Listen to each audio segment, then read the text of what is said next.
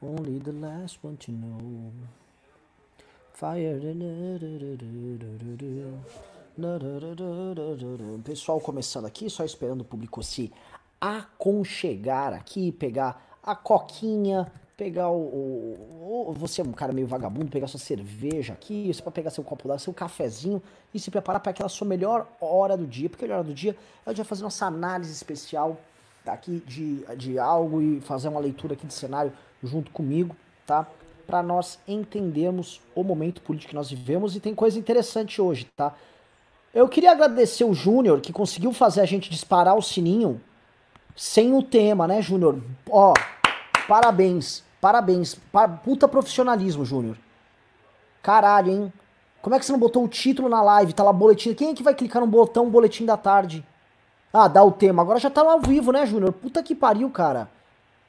É, vamos lá. É, é, o fantasma Moro assombra o Planalto. Fantasma Moro assombra o Planalto. Pronto. Pô, as pessoas. Quem é que vai querer ver boletim do bababa com o Renan? Ninguém quer ver Renan nenhum. Né? Caralho, puta que pariu. Vamos lá, vamos começar aí, vai.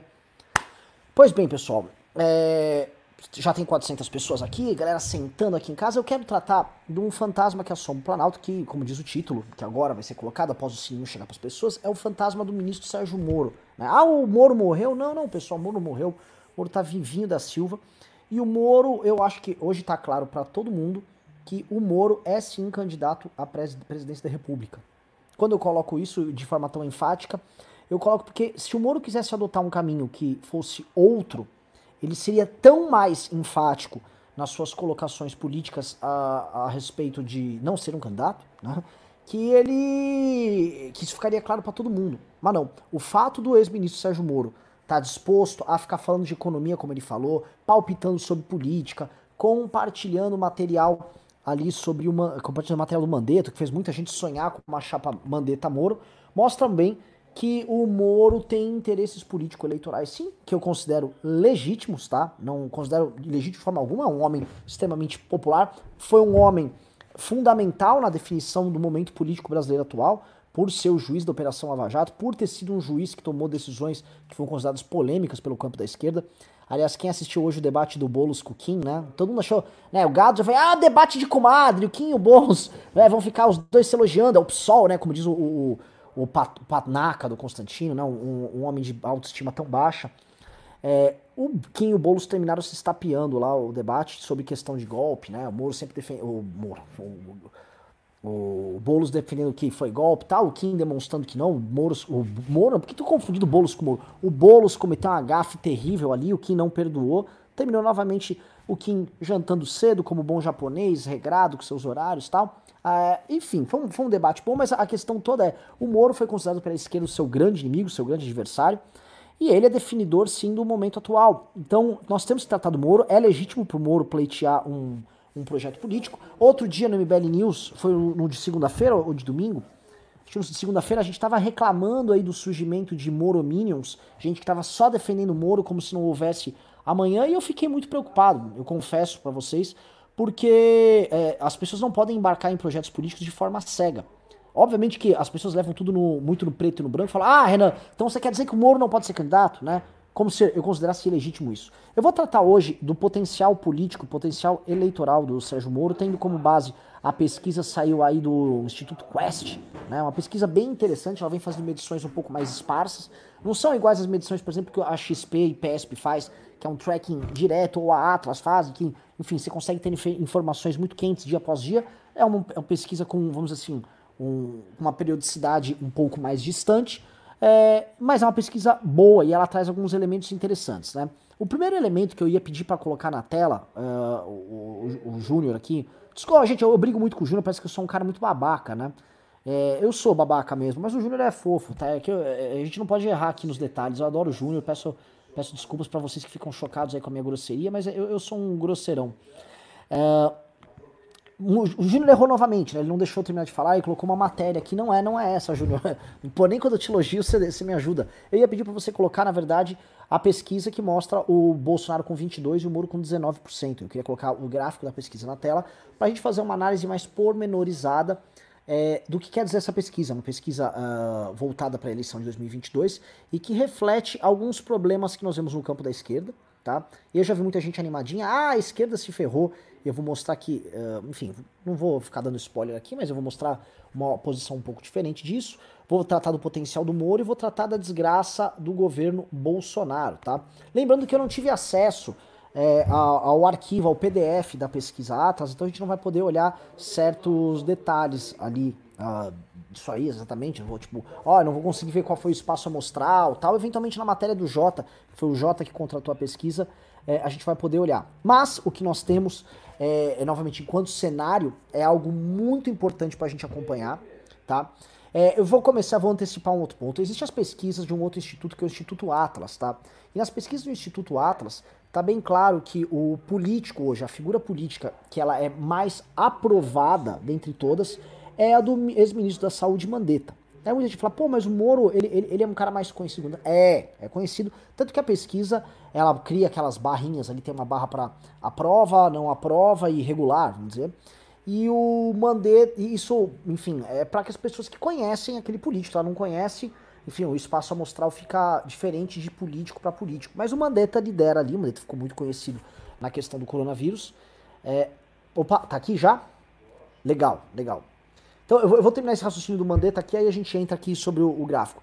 E o Mandetta é, liderava, só que ele já era seguido pelo Sérgio Moro. E eu não acho que o Mandetta, por diversas questões, ele vai conseguir ter a vitalidade no debate público que o Moro tem.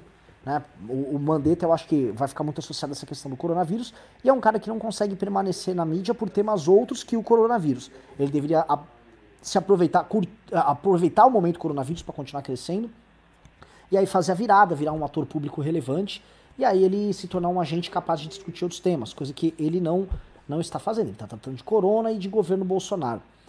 O Moro, nós podemos dizer que ele não faz algo similar dentro da sua área, né? O Moro, ele vem falando muito da, da temática do, do, do processo que ele tem, da, contra o Bolsonaro ali, com, do, da briga que teve na saída dele, essa questão envolvendo a Polícia Federal.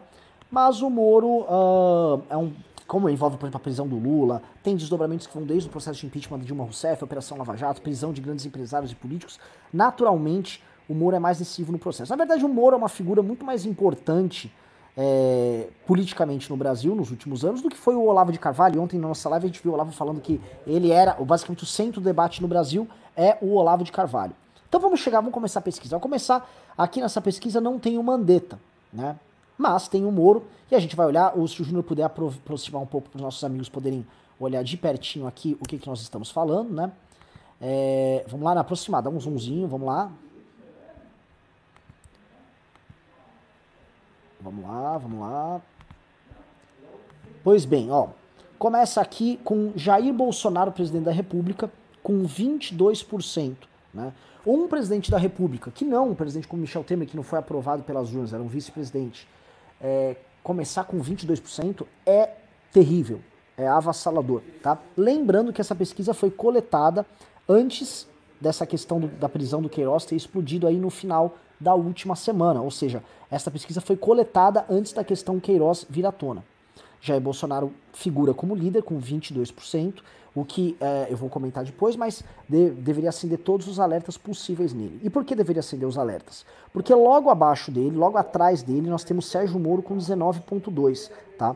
Sérgio Moro, uh, que naquela pesquisa era o político mais aprovado após o Mandetta, e Sérgio Moro, que ocupa, junto com Jair Bolsonaro, o, o espectro do antipetismo e divide já esse espectro do antipetismo com muita categoria, né?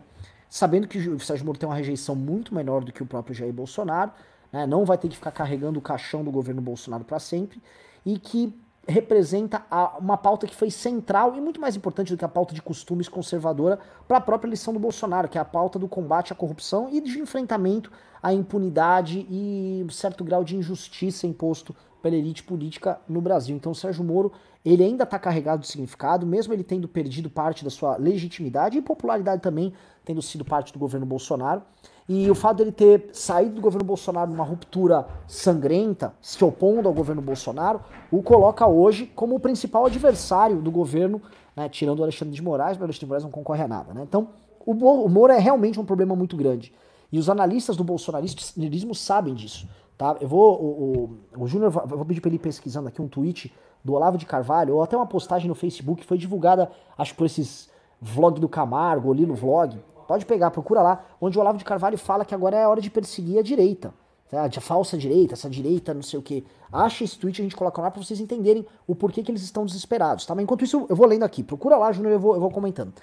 Depois nós temos o Fernando Haddad com 13%, tá? E é um número muito baixo. Um cara que deveria ter um recall da última eleição, que supostamente deveria carregar o bastião do petismo é, nesse pós-Bolsonaro, pintar agora com 13%, mostra que realmente, assim, o processo histórico de derretimento do PT, ele continuou perante a opinião pública no pós-governo Bolsonaro. Ele não conseguiu surfar isso. E olhando nos números cruz, ele com 13%, o Ciro Gomes com 12%, e o Ciro com uma campanha virtual gigantesca falando, diz que vai fazer, diz que vai fazer acontecer, ah, Olive, babá, é muito pouco, né, pessoal? É um número muito baixo. É, eu vou, eu, é, o Luciano Huck aparece logo em seguida com 5%, novamente, de todos ele é a personalidade mais conhecida como celebridade e tal. Todo mundo, Iapoca, o Chico conhece o Luciano Huck, ele tem um programa que tem um, um, um público bastante popular, mas ainda uh, não emplaca com a naturalidade que muitos imaginavam. Já teve pesquisa, inclusive, que o, o, o Luciano Huck apareceu com coisa de 10%, 10, 11%, né? E ele assustou muito, porque ele tentava se viabilizar como candidato, candidato centro. Essa pesquisa aí não foi muito boa para Luciano Huck, porque ela mostra que esse eleitorado que vai saindo do Bolsonaro e que poderia, por exemplo, partir para uma aventura de centro, centro-esquerda, que é o, é o, plano do Luciano Huck, é, esse eleitorado não está muito disposto a isso. O Moro ocupa é, com maior ênfase, vamos dizer, os sonhos da, desse público. Depois Guilherme Boulos, que debateu com o Kim hoje, e até depois eu também vou pedir para o Júnior levantar ali o trecho do debate do Boulos com o Kim, o finalzinho, foi, acho que está no canal do Kim. E aí, por último, numa posição muito ruim, a, a, o João Dória Júnior. Né? O João Dória Júnior com cerca de 2% né, sendo governador do estado de São Paulo, se colocando praticamente como pré-candidato a presidente da República, mostrando que o, PSDB e, a fórmula que eles atuam não está conseguindo obter resultados. Não há, falta repetir, não acho ele um governador ruim, mas também não acho ele um cara que vai ganhar o coração de ninguém. As pessoas já estão desiludidas em grande medida com a figura do João Dória, tá? Então o que, que nós temos aqui, pessoal? É, primeiro é o seguinte: é, quem imaginava que a derrocada do Jair Bolsonaro fosse representar uma ascensão automática da esquerda, se engana. Né? A gente pega aqui, por exemplo, o, os votos. É, volta pro gráfico, Júnior, pode voltar. A gente vai fazer soma aqui. A gente pega os votos, por exemplo, a intenção de voto no, no Ciro Gomes, no Fernando Haddad e no Guilherme Boulos, a gente tem. 15, a gente tem aí 28%, a gente não tem nem 30% de votos em candidatos de esquerda, né? E aí muita gente vai falar, oh, então ganhamos, estamos livres, né? Não há perigo do retorno do PT. Então, de um lado, nós vamos ter pessoas da direita que vão olhar essa pesquisa e vão falar, nah, ufa, estamos com Bolsonaro e Moro no segundo turno, tal. E do outro lado, vamos ver pessoas também é, falando, ih, calma, mas o Bolsonaro tá mal. A realidade, a esquerda, ela não parece bem eleitoralmente nesta pesquisa. Mas o que nós temos para eles é um campo completamente aberto para crescer, tá? Um campo grande. Pra... Por, que, por que eu digo um campo aberto para crescer? Quando eu somo aqui os 19% dos, do Moro com os 22% do Bolsonaro, nós temos 41%. Com os, com os dois do Dória, nós temos 43%. Obviamente que há aqueles 23% indecisos que em grande medida devem ser antipetistas, tá? Mas o bloco antipetista ele não é um bloco hoje que bate ou ultrapassa e tem folga nessa questão de ter mais de 50% da população. Não será tão fácil. Então dá para falar que potencialmente, potencialmente, tá? Algum candidato da esquerda vai ser forte o suficiente para eliminar ou Sérgio Moro ou Jair Bolsonaro, tá? Caso o Bolsonaro continue é, presidente, caso o Bolsonaro não caia, tal, para eliminar eles na para eliminá-lo na na disputa para ir para o segundo turno no, no, pleito. E por que, que eu disse que potencialmente eles, eles têm toda essa capacidade? Porque no campo da esquerda, o discurso uh, para 22 ele está sendo construído com uma certa facilidade. Você olha a participação que teve no Roda Viva sobre essa discussão sobre o racismo, a discussão, a discussão do politicamente correto ligado às doutrinas mais de esquerda sobre racismo se fortaleceram. Você pega a doutrina econômica desenvolvimentista, ontem no MBL News a gente tratou, a gente viu o cirismo vindo com esse discurso brisola tal, pum, crescendo, ganhando toda a força, os caras né, enfim, de volta aí com, com um discurso mais anacrônico, mais arcaico do ponto de vista econômico aqui no Brasil. Isto voltou a ter momento histórico, certos discursos que a esquerda tinha perdido por conta da ascensão da direita e aqui no Brasil também por conta da ascensão do liberalismo econômico. E isso é, vai permitir a eles, a meu ver, que eles tenham moral de aparecer no debate público e que consigam fazer com que o discurso deles tenha algum contato com a realidade, que é o que não acontecia. Né? A gente via no debate econômico. Eu cito muito debate econômico aqui porque é, muita gente ainda acredita em Paulo Guedes. E no, eu via no debate econômico gente chegando, não, né? Isso lá, coisa de quatro anos atrás. Veja só, nós temos que, é, temos que aumentar os gastos. Tipo, o governo está quebrado, o Brasil está tá arrebentado nas contas públicas, a Dilma destruiu tudo. Não, não, mas tem que investir mais. A gente via esse tipo de argumento e aquilo soava loucura. Esse argumento voltou. Esse argumento está de volta no, no, debate público. Esse argumento não tinha, ele não existia mais. Isso tudo são consequências da presença nefasta do senhor Jair Bolsonaro, tá? E isso permitiu, novamente, essa chegada, né, desta nova geração. E vai haver uma nova geração de esquerda, né, um priolismo, essas priori, essa, esse, essa discurso, esse discurso de esquerda light, essa coisa do Felipe Neto voltando, tudo isso vai se amalgamar numa candidatura.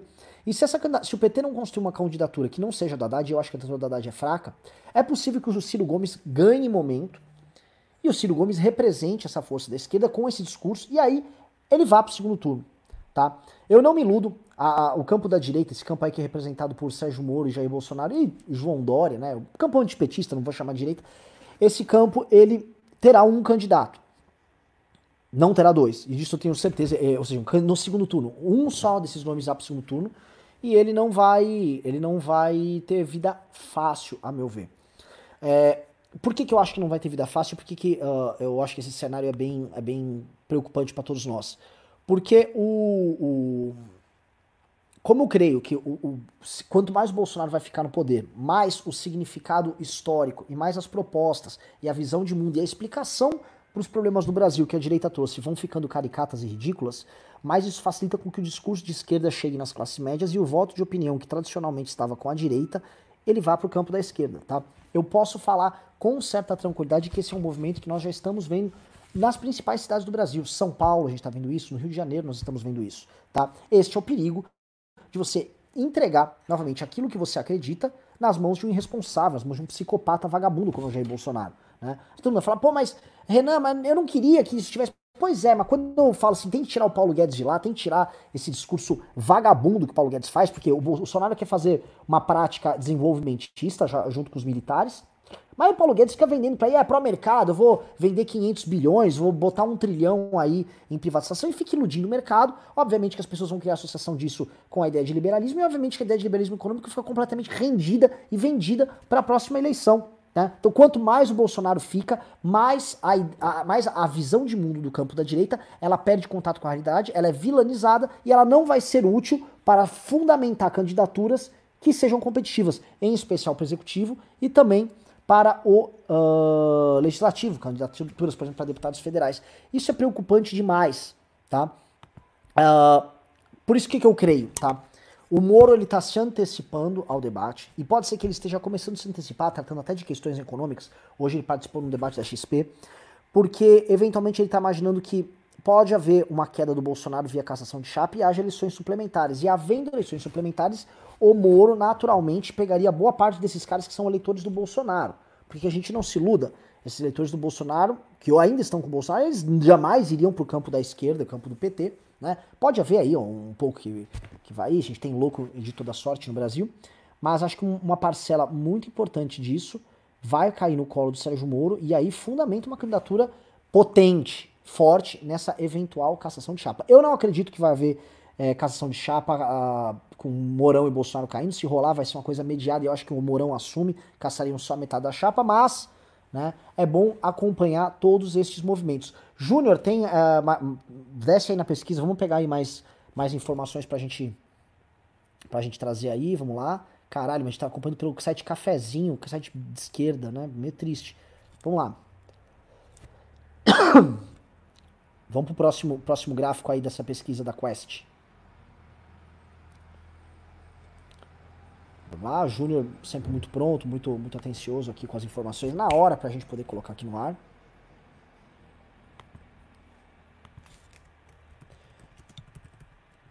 Vamos lá. É, outro ponto, tá? É, a gente viu essa, é, é esses últimos dias um, um aumento nos ataques uh, ao Sérgio Moro por parte da base Minho, mas é um ataque muito, muito desqualificado, muito tosco, é um ataque muito mais de desespero do que um ataque uh, focado, porque eles estão muito mais numa linha de defesa, se protegendo do que vem aí da bucha do Alexandre de Moraes. Mas eles têm muito medo, tá? Esse é um problema muito grande porque a, a canibalização do eleitorado bolsonarista por parte do Sérgio Moro, se o Sérgio Moro antecipa esse debate, vai deixar eles em maus lençóis. Eu já havia comentado no MBL News com vocês isso algum. Opa, chegou aqui outra parte do gráfico. Ah, é, isso aqui, ó. Isso aqui é importantíssimo. Essa pesquisa mostra que até as vésperas é, do, do coronavírus, ali no mês de março, dá, dá uma aproximação ali no março de 2020, ali onde está em 40% o, vermelho. 35 para 40. Vamos lá, aquele que está bem ali no meio. Júnior, não consegue aproximar? Beleza. Ali a gente está vendo que no, no, no, mês de março, você tem duas pesquisas próximas, uma que o Bolsonaro, uh, o ruim ou péssimo dele está com 35, e ele dispara já em março para 40. Isso foi o começo da crise do coronavírus, as primeiras declarações absurdas dele, a postura dele de sabotagem ao vírus e tal. Ele tinha sorte dos tais 30%, que é todo mundo fica falando, ah, 30%, Bolsonaro tem que perder os 30% e tal, blá blá blá. E esse 30% ele começa a balançar, ou seja, entre março e abril ele varia de 30 a 31, com o regular caindo, ou seja, quem achava o Bolsonaro regular começa a achar o governo ruim ou péssimo.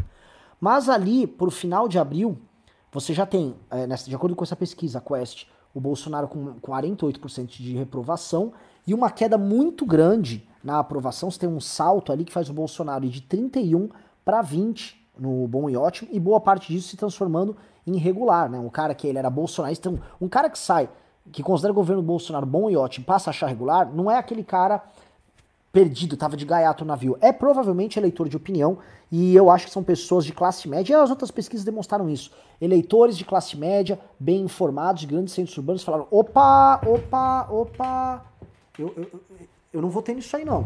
Então esse sal, ao mesmo tempo, ele não vai pro ruim ou péssimo, até por uma questão de identificação, nicho ideológico. Mas esse X que nós temos aqui, esse X amarelo e, e azul, eu queria mostrar para vocês hoje, porque é o X, é o X da questão, né? É a migração da classe média uh, é, para um, um neo-antibolsonarismo. E como isso continua, que vocês vão ver, né? Quando você olha que aí o azul e o amarelo, entre abril e maio, eles, eles se encontram novamente, ou seja, o amarelo que tinha disparado, ele baixa, e por que, que ele baixou?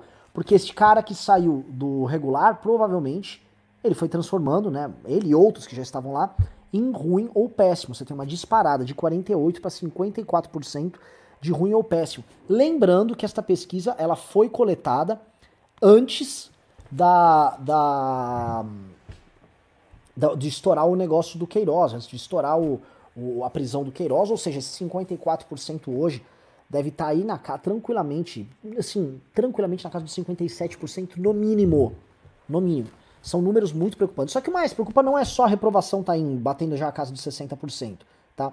Você ter um presidente da República com 21%, quem acompanha a MBL News sabe, é você ter um presidente já beirando o, a margem de impeachment, tá? A Dilma Rousseff, quando começou a campanha de impeachment, rodava entre 15% e 10%.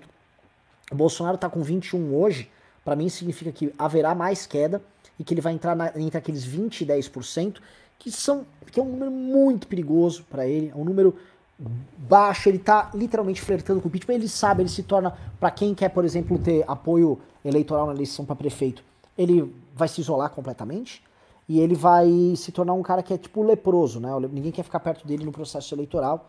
É, mesmo candidatos que querem, vamos dizer assim, parasitar o eleitorado do Bolsonaro. A gente tem candidatos do PSDB, e eu havia falado para vocês, o PSDB não quer participar do impeachment muito por conta disso.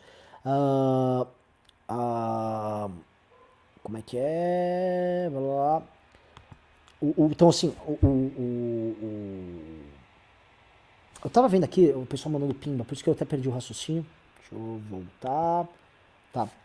Então, o que, que eu acho que a gente tem que, tem que começar a ficar de olho, tá? O Júnior, tem, consegue mandar o próximo gráfico aí? é que ele entrando nesta campanha de desespero e ele não tendo apoio eleitoral é, de candidatos a prefeito uh, nos demais municípios, o Bolsonaro começa a se esvaziar de significado político, e na política isso conta bastante, e fica ali quase como um Michel Temer uh, rodando até morrer. Aí é saber se nós seremos capazes de derrubá-lo ou não. Isso aqui é uma outra muito boa, acho que é o gráfico talvez mais importante aqui, que mostra a, famo a famosa boca de jacaré, né? A boca de jacaré da, da rejeição, que assusta bastante. Que aí tem como aproximar aqui, ó. Nós temos o. Sobe um pouquinho, Júnior, para ir no título, vamos lá. Para ler pra galera. A avaliação popular do governo Bolsonaro, a azul é positiva, cinza é regular e vermelha é negativa, tá? Então o que, que acontece? Aqui a gente tem basicamente a história da evolução do governo Bolsonaro desde o período eleitoral, desde a vitória dele sobre o Fernando Haddad. E percebam que ele começa com uma, uma aprovação alta, como todo presidente começa, e a curva de queda que se dá no começo do governo, ou seja, lá para o comecinho já de 2019, né, até a primeira metade do ano passado, é um derretimento monumental. Né? O Bolsonaro começa o governo perdendo muito apoio. Né? Então ele fica com esse discurso de 157 milhões, mas essa curva azul caindo logo no começo é a curva que mostra uma debandada eleitoral. Todo mundo já, opa, saindo fora. E ele passa praticamente o ano inteiro de 2019, que é, vamos dizer, essa sessão do meio, meio que reta, numa disputa entre o ruim ou o péssimo, ou o bom e ótimo, um sucedendo o outro ali disputando. Então, você tem algumas pessoas que acham que o governo vai andar, outras que acham que o governo não vai andar. O Bolsonaro operou muito bem as suas redes sociais para fidelizar o público, e você teve até o começo de 2020 uma, uma situação de, de paridade ali entre o, a avaliação negativa e positiva do governo. Tá? Tanto que no começo de 2020 você pode ver que a curva azul ela está um pouquinho maior do que a curva vermelha. O, o, se o Júnior tivesse como passar o mouse por cima ali, acho que não dá, talvez não dá, mas dá pra. Mostra ali, Júnior. Coloca o mouse ali naquele momento que a curva azul ela, ela passa a curva vermelha antes de da curva vermelha disparar. Esse seria o, o, grande momento de inflexão, porque muita gente no começo desse ano estava achando, e certas pesquisas tinham captado isso, que a economia cresceu. O Bolsonaro vendeu a ideia de que a gente ia ter um PIB disparando tal. Então as pessoas estavam relaxando aí pelas contradições dele, as contradições vindas do ano passado. As pessoas estavam achando, ah, o governo vai, vai andar, a economia vai voar, tá tudo bem, vai dar tudo certo, tá? Não vai ter problema.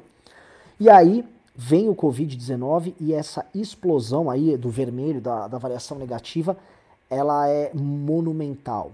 Monumental. Eu quero sempre lembrar disso porque é uma sucessão de crises e a gente tem a, o principal, com certeza, a, a, a, guia mestra aí desse crescimento é a questão do coronavírus, mas é, a gente tem que somar também a isso as contradições e a saída do, do Sérgio Moro tal, porque isto derruba a base de apoio do Bolsonaro e derruba em qual medida? Faz com que quem apoia o Bolsonaro não tenha argumentos para fazê-lo. E quando não restam argumentos para fazê-lo, sobra para a pessoa virar tipo um Rodrigo Constantino, que fica xingando os outros. Que são assim, o uso de argumentos vazios, o uso de comparações vagabundas. Você vai começar a ter que falar que rachadinha não é crime, que o, o Flávio Bolsonaro rachou menos do que os outros, que é natural um presidente querer intervir na Polícia Federal, ele é o, ele é o chefe da Polícia Federal, que manifestação antidemocrática é democrática, tá? Que tá tudo bem. É, quando você não. Quando te faltam elementos para você fazer até uma defesa, o público percebe, o eleitorado percebe, as pessoas percebem que aquele governo já deixou de fazer sentido. Tanto que né, você poderia ter uma subida do ruim ou péssimo, está vendo a, a curva vermelha aumentando baseada ali na queda do regular, que é a curva cinza, mas também houve neste processo uma queda grande do boom e ótimo, né? Ou seja, a base de apoio do Bolsonaro, que ele sempre considerou que era uma base fiel, ela não é fiel e ela vai abandonando o Bolsonaro e vai dando beijinho, beijinho, tchau, tchau pro Bolsonaro. Então dá pra ver, se a gente pudesse só isolar a curva azul aqui para vocês, tá? O que, que a curva azul mostra pra gente? É, a gente tem duas grandes ondas de abandono do governo Bolsonaro, a curva azul. A primeira onda de abandono do governo dele é até, vamos ver, aqui não dá para aproximar mais para você pegar aqui o mês, né, Júnior? Ou devo você descer um pouco para eu pegar a questão temporal, a marcação de tempo aqui. Aqui, ó, ah, aqui, ó até maio, tá? Até maio de 2019, que foi quando pintou o acordão, a curva azul ela tem uma grande queda.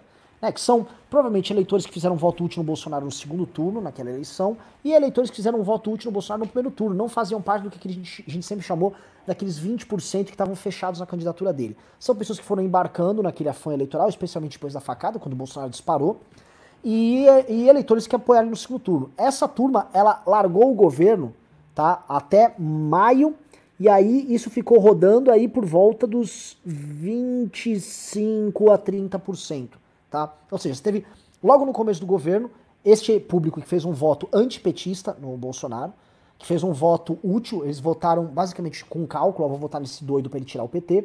Não é um voto, uh, claramente não é um voto ideológico, esse voto foi perdido. Qual, qual você percebe? De maio de 2019 até março de 2020, esse, esse bom ou ótimo aí dele, ele foi ficando estável, né? Ele sobe, desce um pouco, ele, ele, vai, ele vai andando, ou seja, é mantido público, né?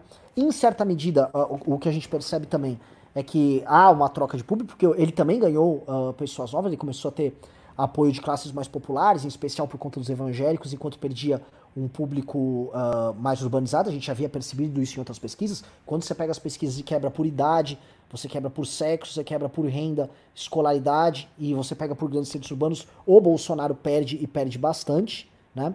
E aí o, o o, o, cenário que começa a pintar é bom, o Bolsonaro está ficando com pessoas no interior, mais velhas, menos escolarizadas e também uh, numa parcela maior entre os evangélicos. Havia aí, coisa de um mês e meio atrás, uma aprovação do Bolsonaro entre evangélicos na casa dos 37%. Isso é muito superior à aprovação que ele tem em qualquer outro segmento, tá? Então, Bolsonaro conseguiu é, criar essa base ali que serviu de colchão e essa base serviu de colchão dele até março de 2020. Até que ela volta a derreter bastante por conta do coronavírus e aí vai parar na casa dos 22%, né? Que é novamente uma, uma, um número muito ruim, um número, um número frágil demais para a sustentação de qualquer projeto político, ainda mais de um presidente da República. Né? Vamos para o próximo gráfico, Júnior? Tem aí para a gente uh, colocar. O Júnior vai jogar aqui o gráfico para a gente. É, o, o, o, quando eu mostro essas curvas para vocês e a gente começa a fazer essas leituras, tá? É, é demonstrado para nós o quê? Tá? O Júnior não tem o gráfico, a gente vai colocar a notícia da Mônica Bergman daqui a pouco para a gente ir juntando mais pontos aqui. Né? O que, que a gente começa a perceber, meus queridos amigões aqui da, da nossa live? É que o Bolsonaro, é, ele está conseguindo fazer essa troca de pele, tá? mas ela está sendo muito dolorosa. Né? A troca de pele que o Andreasa fala que é essa perda do eleitorado urbano, de opinião, eleitorado chato. Eleitorado de opinião, o pior eleitorado que um político pode ter. É, meus amigos, o Kim, o Holiday, o Arthur, o Ulisses lá, lá no Mato Grosso, uh, diversos amigos, amigos parlamentares, meus amigos no Partido Novo, sabem, eles foram eleitos com voto de opinião. O eleitor de opinião te cobra, ele é chato pra caramba, ele quer saber voto a voto que você tá fazendo. Pentelho. É o melhor eleitor possível, tá? Do ponto de vista de qualidade, né? Qualidade enquanto eleitor é o melhor. Só que ele também é o pior eleitor é, um, que um político pode ter, porque é um eleitor que cobra, né? não é eleitor que só surge na época da eleição, ganha uma dentadura e vota em você. O Bolsonaro não quer mais ter este eleitor de opinião, porque as contradições dele ficaram tão claras para esse eleitor de opinião que ele já não quer mais explicar. Ele já não quer mais explicar. Você tem pequenos lixos no mercado financeiro mesquinho, né, baixo, como tem aposentados saudosos da ditadura, alguns setores aí dessa classe média, mas as pessoas mais jovens, os grandes centros urbanos, que eu já repeti várias vezes, este público já está indo embora. Então, pro Bolsonaro, as sinalizações que ele fez, por exemplo, com o universo evangélico, e não com qualquer universo evangélico, mas sim o universo neopentecostal, que é o, é, é, o, é o universo uh, das grandes igrejas, tá? E que grande parte dos líderes neopentecostais não tem exatamente o comportamento mais ético junto a, a, aos seus fiéis, junto ao rebanho. Uh, o Bolsonaro se aproximou deles, né? Existe aí uma oferenda de diversas benesses políticas e o Bolsonaro, logicamente, mira ali esse eleitor, faz diversos sinais, cria-se uma simbologia em redes sociais para esses caras e ele vai querer operar esses caras. É, é muito. É, o Ricardo sempre fala nas nossas lives, e eu volto a repetir: é muito frágil para o Bolsonaro se manter é, com base nisso, porque os líderes. Hoje o Bolsonaro não é um líder em conteste, não, o homem ungido por Deus, né? Então, se os grandes líderes dessas igrejas resolverem abandonar o bolsonarismo, e aí a cadeia de pastores e, e tal, e apóstolos deles irem abandonando o bolsonarismo, aí o Bolsonaro fica sem pai nem mãe. Então o Bolsonaro está muito dependente de figuras como o Marcos Pereira, ligado ali ao pessoal da Universal, o R.R. Soares, Valdomiro, toda, todo esse monte eh, de líderes religiosos que hoje estão com o Bolsonaro, Bolsonaro cada vez vai ficando na mão deles e cada vez mais eles cobram a fatura. Tanto que o Republicanos o partido do Marcos Pereira, né? Ele tem uma, tá conseguindo mais cargos dentro do governo, se eu não me engano. Aliás, vou pedir Júnior, cheque no centrômetro, nosso site, coloca o centrômetro no ar aí. Houve uma nomeação do Republicanos, do Halum, foi colocado no Ministério da Agricultura, né? Mostrando que sim, cada vez mais o pessoal vai ganhando espaço lá dentro e aumenta a dependência do Bolsonaro dessa turma, tá?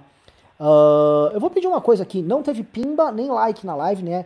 Tô fazendo uma live super técnica para vocês aqui, uma live diferenciada analisando a questão Moro. Eu vou voltar para a questão Moro daqui a pouco, mas é, gente, eu não vou conseguir manter uma produção se a gente não eu não justificar pra galera, ó, eu vou fazer live e não vou fazer vídeo. Que o vídeo tem o AdSense, o AdSense ajuda a manter o movimento, e a ideia de eu fazer live é parar tudo que eu tô fazendo para estar tá aqui com vocês trazendo material com uma qualidade mais alta. Isso aqui é um tipo de análise que dá pra gente se debruçar, tá? Então vamos no centrão, estamos no, no, site do centrômetro, só para mostrar para vocês. Dá um zoom aí no centrômetro, vamos lá. É, o Republicanos, ele tá com dois cargos, é, novamente, não tô falando dos carguinhos, que carguinho tem de tô falando dos cargões, né? É, cargo que mexe com orçamento importante. Agora vê ali, pe pega ali a última indicação do, do Republicanos. Não é aí, Júnior. É para baixo, Júnior. Vamos lá. É, aproxima. Aqui, ó, última indicação. César César Hanna Halum, data de 17 do 6, Partido Republicano, salário 16 mil, controlando um orçamento de 1 bilhão 252 milhões 130 mil reais. Vai ficar com mapa Secretaria de Política Agrícola, tá? No Ministério ali da Tereza Cristina, indicação do Republicanos, ali para dentro, tá? Mais uma indicação do Republicanos, que é um partido identificado com o universo centrão, pode tirar ali. Então, assim, pessoal, tô filmando, fazendo a live aqui, mas manda pimba, cara. É uma maneira de uh, manter o MBL forte ativo na luta para tirar esse vagabundo do Jair Bolsonaro do poder. Tá? É uma luta inglória, é uma luta que a gente precisa ter força. E o Renan vai chorar, ele precisa de dinheiro. Preciso mesmo pro movimento, não é o Renan que precisa, o MBL precisa de dinheiro. E eu vou pedir sempre. E se for pra ficar queimando meu filme aqui com vocês, eu vou queimar, porque meu, minha, meu lance é ter um movimento forte para poder atuar. Quem nos conhece, conhece. Estamos aqui no sexto ano trabalhando como movimento, não tem nada que nos desabone é, na nossa, no nosso compromisso sempre enfrentando a esquerda, enfrentando essa extrema-direita maluca também, e vamos continuar nessa mesma toada com essa independência. Essa independência é muito garantida pelo trabalho de vocês, de nos apoiar. E deem like na live que eu não vi o gado chegar. Quando não tem gado, é, é fica foda, né? Uh, o pessoal tá pedindo pra falar de Chagas Bola aqui, eu vou, vou falar algo mais de Chagas Bola. É, vamos voltar para a questão Moro, né? Porque um projeto político, para ele poder uh, ascender ao poder, ele não depende só de uma figura carismática, né? O Bolsonaro, todo mundo viu o fracasso que foi o bolsonarismo, quando ele não tinha nem partido, ele não tinha apoiadores sólidos, ele não tinha nada. Né? Ele basicamente era um cara que era um meme, as pessoas acreditaram no meme, e ao acreditar no meme, a bagaça pegou e foi eleger o meme, e o Bolsonaro, enquanto o meme não sustentou, e o governo basicamente é, implodiu. Então, quando a gente olha uma possível candidatura do Moro, a gente fala qual seria o partido, qual seria a estrutura política ao redor dele. Vai ser uma candidatura de um homem só? Vai ser a candidatura da turma da Lava Jato? Algum, alguns sintomas começaram a aparecer. A primeira coisa foi a galera ter visto o Moro dando RT no Mandetta, tá? Ah, será que veio uma chapa aí? Saiu até uma matéria, acho que também na Mônica Bergamo, é, que dizia que o Moro topava ser vice do Mandetta. Eu acho uh, muito improvável que o Moro tope ser vice do Mandetta, tá? É, mas o fato é o seguinte, os dois eram amigos dentro do governo Bolsonaro e é possível uh, que eles possam vir a trabalhar junto numa chapa que seria fortíssima. O Mandetta é do DEM. Tá? O DEM iria topar serviço numa chapa do Moro? Eu acho quase impossível. Tá? O DEM está tentando desenhar um projeto alternativo e não vejo o DEM apoiando o Moro. O Moro, para boa parte do que a gente chama de establishment, é mais tóxico que o Bolsonaro. Na verdade, o establishment topava conversar com o Bolsonaro no passado, achava que o Bolsonaro era bom de conversa se eles pudessem sentar o, o, Bolsonaro no colinho ali e fazer ele é, ser parte do acordão. O Bolsonaro fez o acordão para salvar os filhos, mas continuou com esse trabalho antidemocrático dele e deu no que deu. Mas o Moro não, eles achavam o Moro um problema. Tanto que, vocês estão assistindo a live, percebam, o, o acordão com o Bolsonaro foi feito para destruir o Moro. O acordão do Bol contra, com o Bolsonaro, né, que é basicamente salvava o Flávio, ele foi feito para destruir todos os instrumentos que fundamentaram a construção da Operação Lava Jato, então tirava o COAF, tira o COAF da mão do Moro, acaba com o COAF, é, blinda a PGR colocando um amigo na PGR e tal. Ó, aqui tá o tweet do Sérgio Moro uh, junto com o Mandetta. Então tem, tem, tem fundamento isso aí, tá? Júnior, vamos mudar o título aqui, muda o título da live, tira esse boletim, fala assim, Moro e Mandetta contra Bolsonaro. tá? Vamos botar aqui um título mais plau. E isso aí é o seguinte, eu acho é, esta uma união improvável, porém não impossível, tá? Uh, a Universidade Libertária está falando que maldade, você está ignorando as pimbas. Não, meu querido, eu leio os pimbas no final. Tá? Se você acompanha o MBL, você sabe que as perguntas não são lidas ao longo do programa. E sim, eu pego todas de uma vez, eu recebo elas aqui do lado e eu leio. Então fique tranquilo, pode mandar suas perguntas que absolutamente todas serão lidas, tá? Fique tranquilo. Uh, aí vamos para a segunda parte. Né? Que partido o Moro saía? Veja, o Moro e o pessoal do Lava Jato sempre foram muito próximos do Álvaro Dias e como Álvaro Dias foi para Podemos, sempre foi uma espécie de destino natural do Moro ir para o Podemos, o partido do Álvaro. Tanto que o Podemos no Senado é o partido da Lava Jato, é o partido, do, é o partido mais influente ali naquele bloco do Muda Senado, e é o partido que todo mundo achava o caminho natural do Moro ir. Lembrando que o Moro apoiaria o Álvaro Dias, apoiou de certa maneira o Álvaro Dias como candidato a presidente da República nas eleições ali de 2018. Né? É, posto isso, colocando isso aqui de lado, uh, não acho que ele vai lá para o Podemos, tá? Não acho que o Podemos vai ser o caminho dele. Uh, e aí eu vou falar quem ele está conversando, tá? Imagino, não sei, não tenho nenhuma informação disso a respeito. Imagino que haverá em algum momento uma conversa do novo com, com, com o Moro, acho possível. Só que eu acho que o, o Partido Novo, no status que ele está atual, como um partido linha auxiliar ao Bolsonaro, um partido passador de pano, ele não será casa para o Moro, tá? Até porque o Moro só vai adentrar um projeto onde ele possa se sentir muito seguro e muito protegido, porque partido político para um cara que enfrentou política é uma coisa que, se o Moro não se sentir blindado, ele não vai querer. O Novo, hoje, é um partido muito mais bolsonarista do que um partido independente, tá? Eu, vou, eu falo aqui com, com. Conheço vários deputados do Novo, acho o, o que o Moro, o, o que o Novo está fazendo uma coisa horrorosa.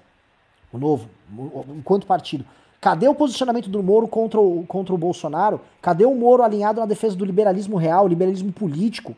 Cadê o Moro compromissado? Eu sei, eu vejo o Amoedo fazer isso. Eu vejo o Fábio Osterman fazer isso. Eu vejo o Thiago Mitrô fazendo isso. Eu vejo o, o Poit às vezes fazer isso. Quem mais faz?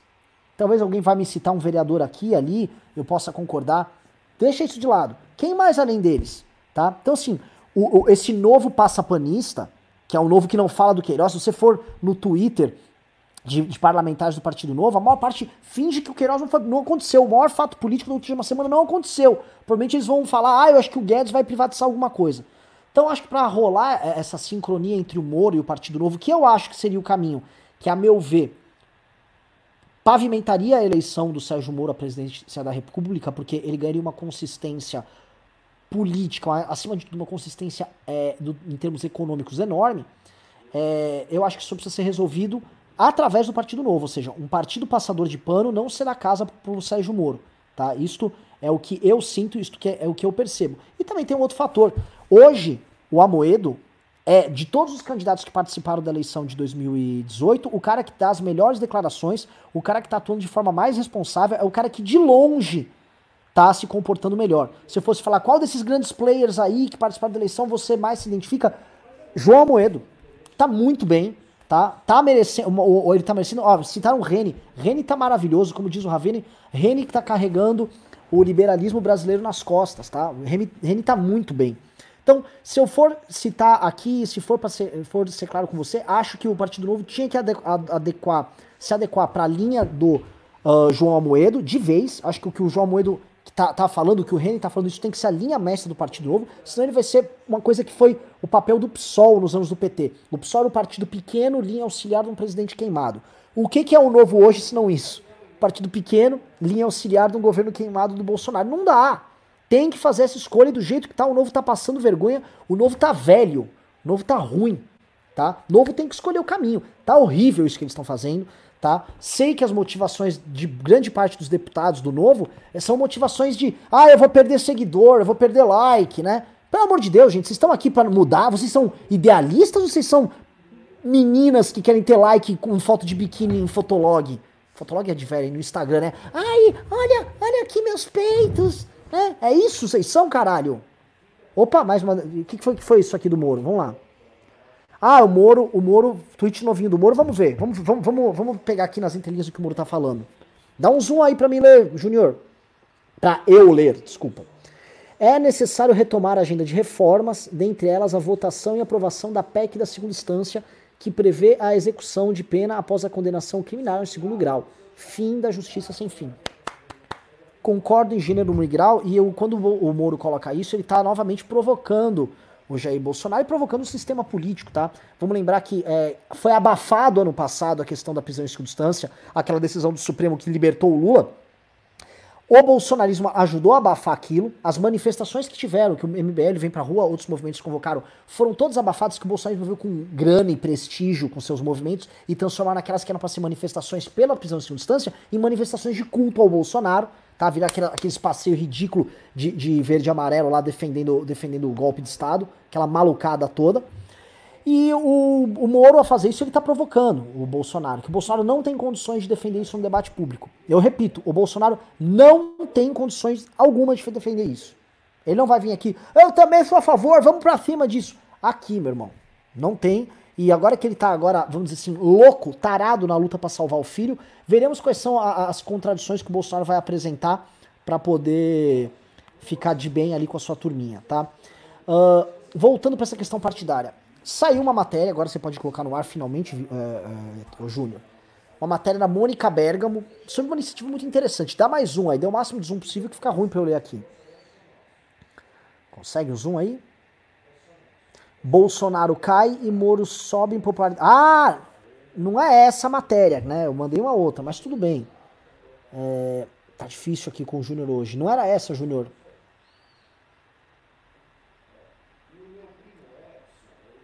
É a outra matéria da Mônica Bergamo que eu te mandei. Nossa, produção também erra. Cadê Júnior?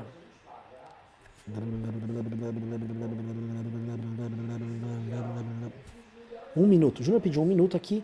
Eu vou uh, enrolar vocês aqui, tá? Eu vou ler dois pimbas enquanto o Júnior coloca no ar. O Bruno Seneguini mandou 5 reais disse: O gado vai criticar a pesquisa baseado nos dislikes do Moro na Cruzoé.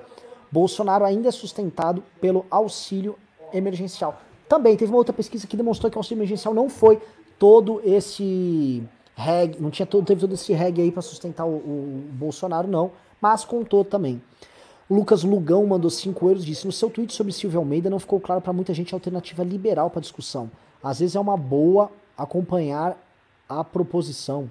Ah, acompanhar de proposição, lógico uma proposta. É... Não, o que eu estava comentando ali, porque houve uma generalização feita por ele nessa questão de política de austeridade, elas são racistas, né? Porque elas afetam com maior intensidade as pessoas mais vulneráveis, como os negros são vulneráveis. Só que você não pode estabelecer aqui uma relação de falsa causa, né? Ah, por. por, por...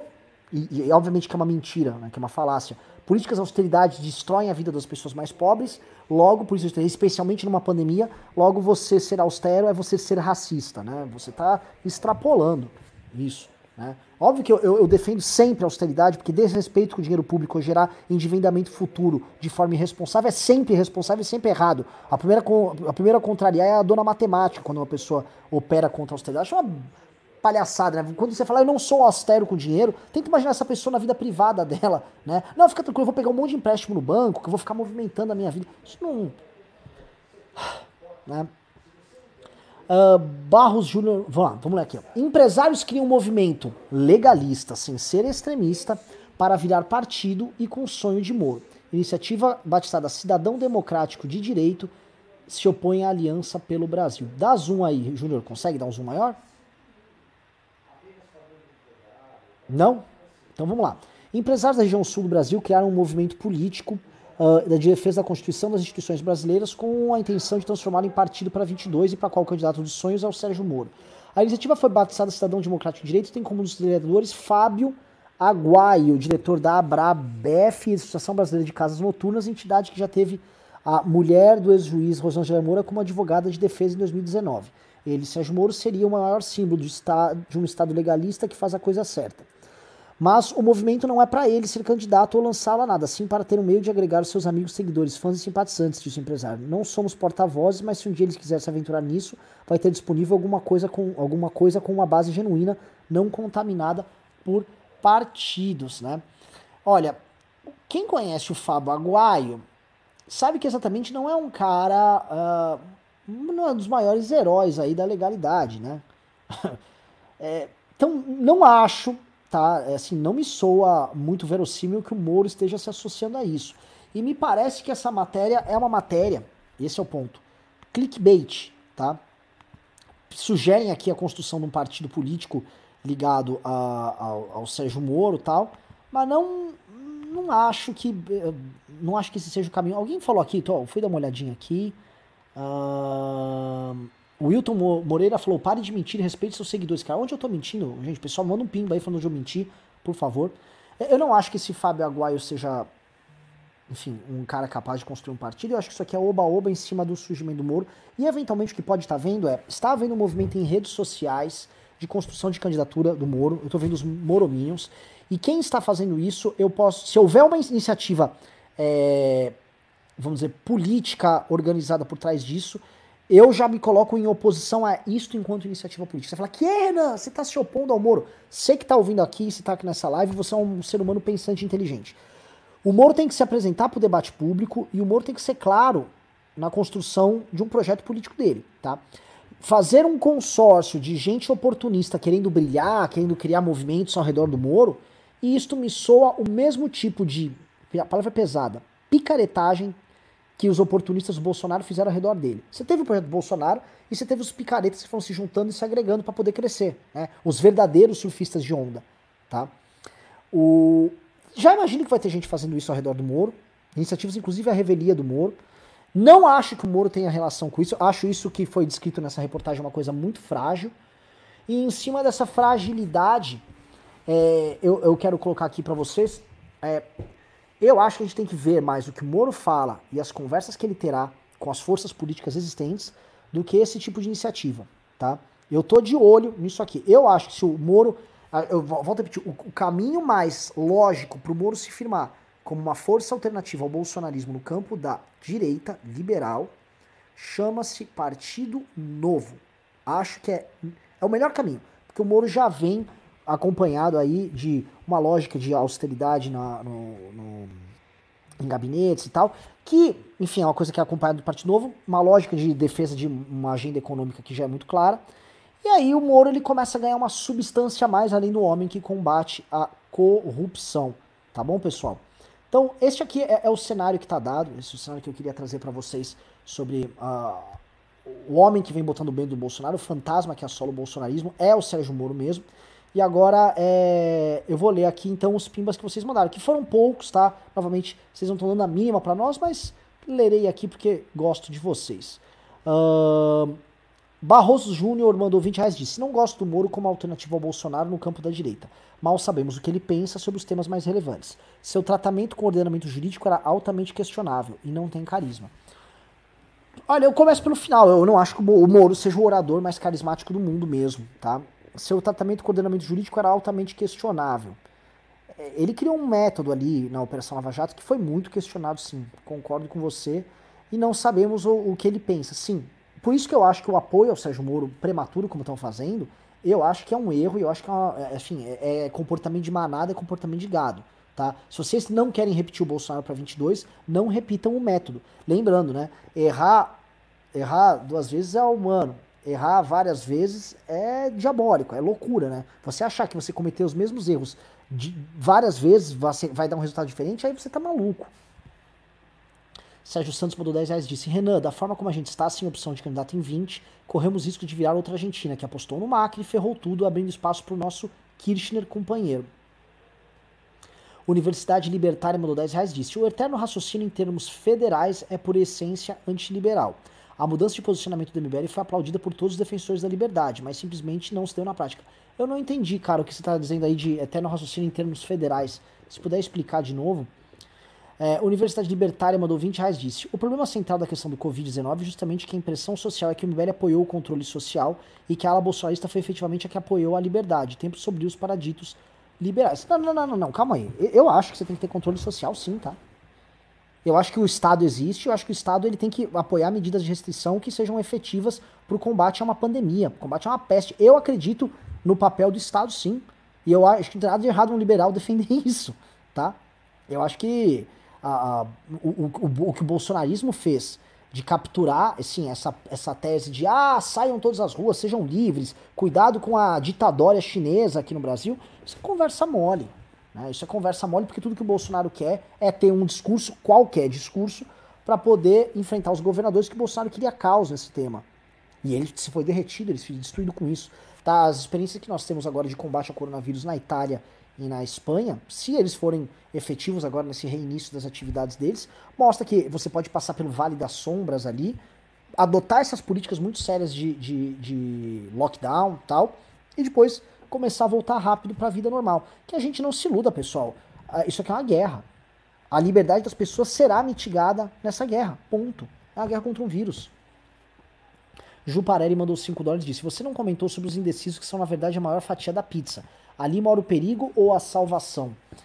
Novamente, eu não tive dados, Ju, com, eu não tive os dados do quebrados da pesquisa, né? Pra gente saber é, quem, qual é o perfil socioeconômico daqueles 23% ali. Qual é, quem são aquelas pessoas? Se a gente visse um determinado perfil socioeconômico mais parecido com o da esquerda, a falar, ó, a gente tem eleitores do PT que estão aqui indecisos, ou caras que votaram no Bolsonaro, ou um mix tal. Como eu não tenho, eu não quis ser liviano. Oswaldo Neto mandou 10 reais, obrigado. Caleb, novo membro, obrigado. Guilherme Júnior mandou 7,90 para ajudar. Gabriela Lemos mandou 2 euros, disse: quando o Moro assumirá a candidatura e plano de governo? Ele vai demorar para assumir, só que o fato dele não negar com veemência é praticamente assumir. Universidade Libertária mandou 21 reais e disse: Que maldade, você está ignorando nossos pimbas. Entrando no assunto novamente, a percepção, a percepção liberal precisa ser feita em termos de ação prática e a ação federal é sempre frágil. Cadê a mudança de posição de Estado? Mas qual a mudança de posição de Estado do MBL? Eu não, eu não tô entendendo. O, MBL ele manteve uma posição coerente durante todo esse processo aí da pandemia. Stefano DSS mudou dois reais e disse: chama o Paulinho Cogos. A gente chamou várias vezes o Paulo Cogos aqui, mas o Paulo Cogos ficou maluco. A gente não vai ficar dando palco pra, pra, pra demente. Big Brother Brasília mandou 10 reais e disse: Renan, vocês ficaram muito populares na internet com aquelas discussões contra esquerdistas. Por que não voltar a fazer isso? Divulgar, divulgo tretas políticas há um ano e seis meses. Sinto falta de vocês.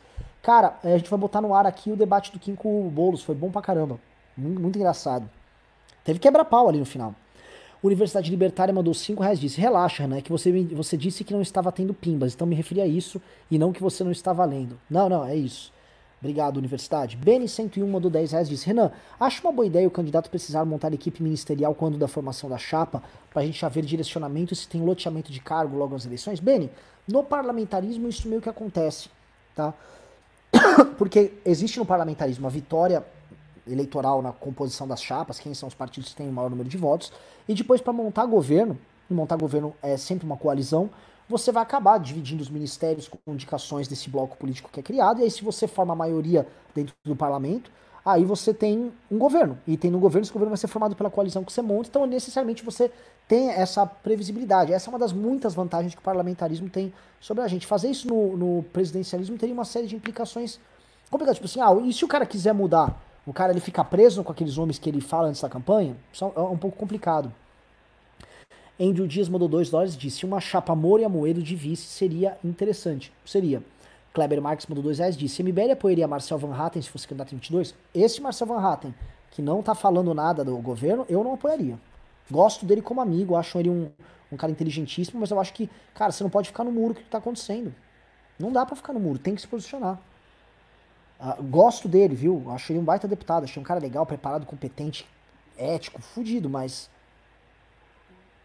Não é só com o PT, cara, tem que ir pra cima mesmo.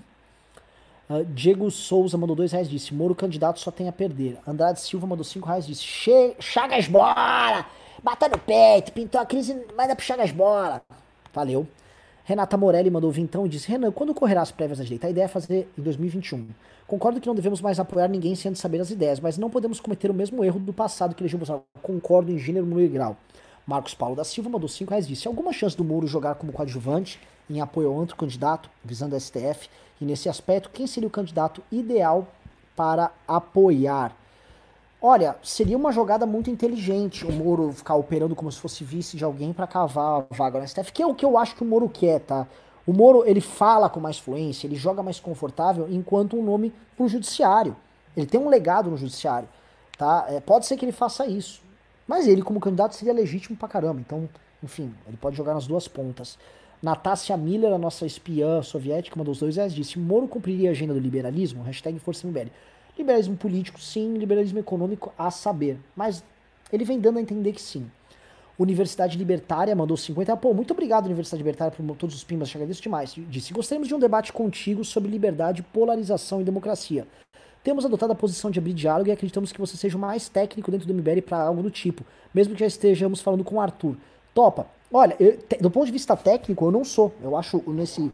Especialmente em termos de liberalismo, eu acho o Ricardo, né? Mesmo o Ricardo não sendo liberal, é o cara mais técnico nosso. Eu sou um cara mais de análise de estratégia, mas eu acho que sendo um debate construtivo super top, eu acho legal pra caramba.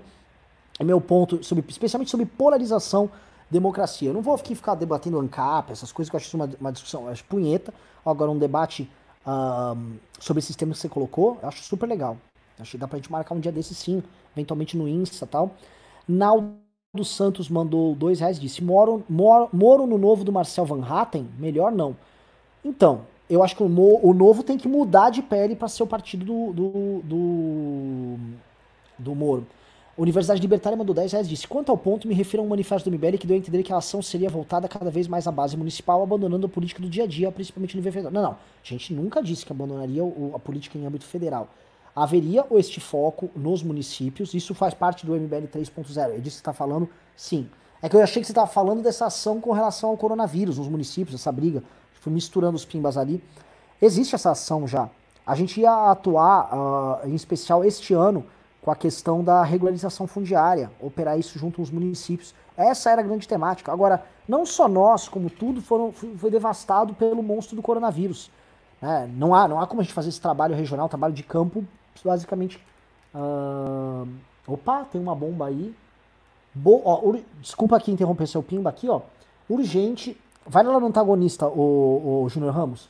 Urgente, delegada quer ouvir Bolsonaro nos próximos dias sobre suposta interferência na PF. Finalmente andou, tá, pessoal, a, o processo do Moro e a delegada ali vai querer ouvir o Bolsonaro nisso, hein? Vamos ler aqui a notícia. A delegada Cristiane Correa Machado, responsável pelo inquérito instalado para apurar as acusações de Sérgio Moro sobre a suposta interferência de Bolsonaro na PF, informou ao acesso de Melo, decano da STF, que o depoimento do presidente deve acontecer nos próximos dias informa Fábio Serapion na Cruzoé. O ofício foi encaminhado ao gabinete do ministro do STF na sexta-feira, dia 19. É, vamos ler aqui. Informa Vossa Excelência que as investigações se encontram em estágio avançado, razão pela qual nos próximos dias torna-se necessária a oitiva do senhor Jair. Hum, conhecendo o Bolsonaro, o Bolsonaro não vai querer nem fazer oitiva e vai achar que isso aqui é uma invasão. Aí, pode. Teremos declarações polêmicas de Bolsonaro e de Heleno. Podem escrever aqui tá? Importante essa notícia aqui. Vou ler aqui o, o matar aqui o que o, o Universidade Libertária falou. Então, assim, muito do que a gente estava construindo foi destruído pelo coronavírus para esse ano. Não só nós, tudo, né? Os campeonatos pararam, todo mundo tinha um planejamento, esse planejamento foi destruído.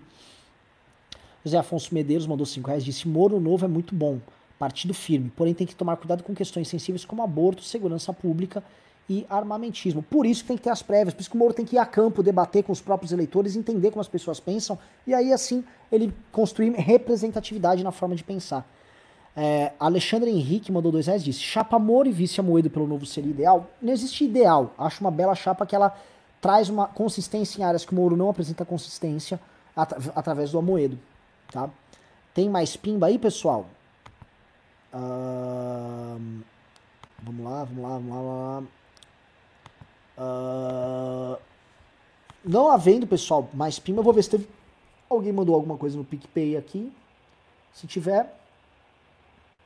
Uh, tivemos alguns PicPayzinhos aqui também, tudo muito modesto, né? Vocês aqui tratando o MBL a, a, a, pão e água. Fernando Bernardes mandou 10 reais. Nelson Carneiro mandou 5 e Yuri Mascarenhas mandou 2. Muito obrigado, pessoal.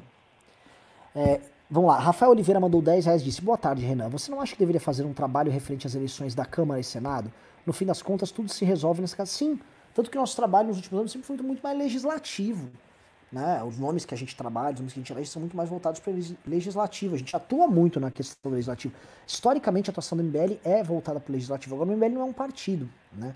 O MBL trabalha com causas. É, e esse aí é até um ponto que você colocou que é importante. Veja só como as pessoas abandonaram as causas e, acabaram se vinculando só às pessoas, né? Uh, falta o último pimba, Eduardo Jorge mandou dois reais e disse: O que acha do Amoedo e Eduardo Leite com o Moro ministro e depois STF? A Moedo e Leite com o Moro Vamos ter que ver se o Moedo topa, se o Moro topa, né? O Eduardo Leite é muito vinculado ao PSDB e o PSDB tá com Dória. É, é isso, pessoal. Eu acho que. A Letícia Moral falou: a gente que tá no pão e água. Lindo isso. Tá todo mundo quebrado, pô. Só vocês vão. Deixa eu te explicar, cara. Eu, quando eu peço doação, pessoal, eu peço doação pra instituição, tá? Não é, é pra instituição Movimento Brasil Livre. Uma instituição que tá no meio de uma guerra com um governo corrupto, um governo que tá abastecendo de dinheiro suas bases. E é, é foda, tá? É, vocês querem que. Eu entendo que, assim, puta, Renan, você tá pedindo pra gente que tá no meio de uma crise na exaustão ajudar? Tô. Vou pedir pra quem? Vou pedir pra um empresário? O empresário brasileiro é uma vergonha. Todo cooptado pelo governo, achar lindo. Ah, oh, Bolsonaro. Então, o empresário brasileiro só passa vergonha, cara. Uh, Universidade Libertária mandou dois reais, disse, vamos te chamar no Insta, então manda mensagem lá no Insta. É isso, pessoal. O Boletim da Tarde eu acho que está encerrado. E agradeço demais. Obrigado para todos vocês. Mais um prazer estar com vocês hoje. E vamos que vamos. Amanhã tem mais. Valeu. E hoje à noite tem Ben News, hein? Abração.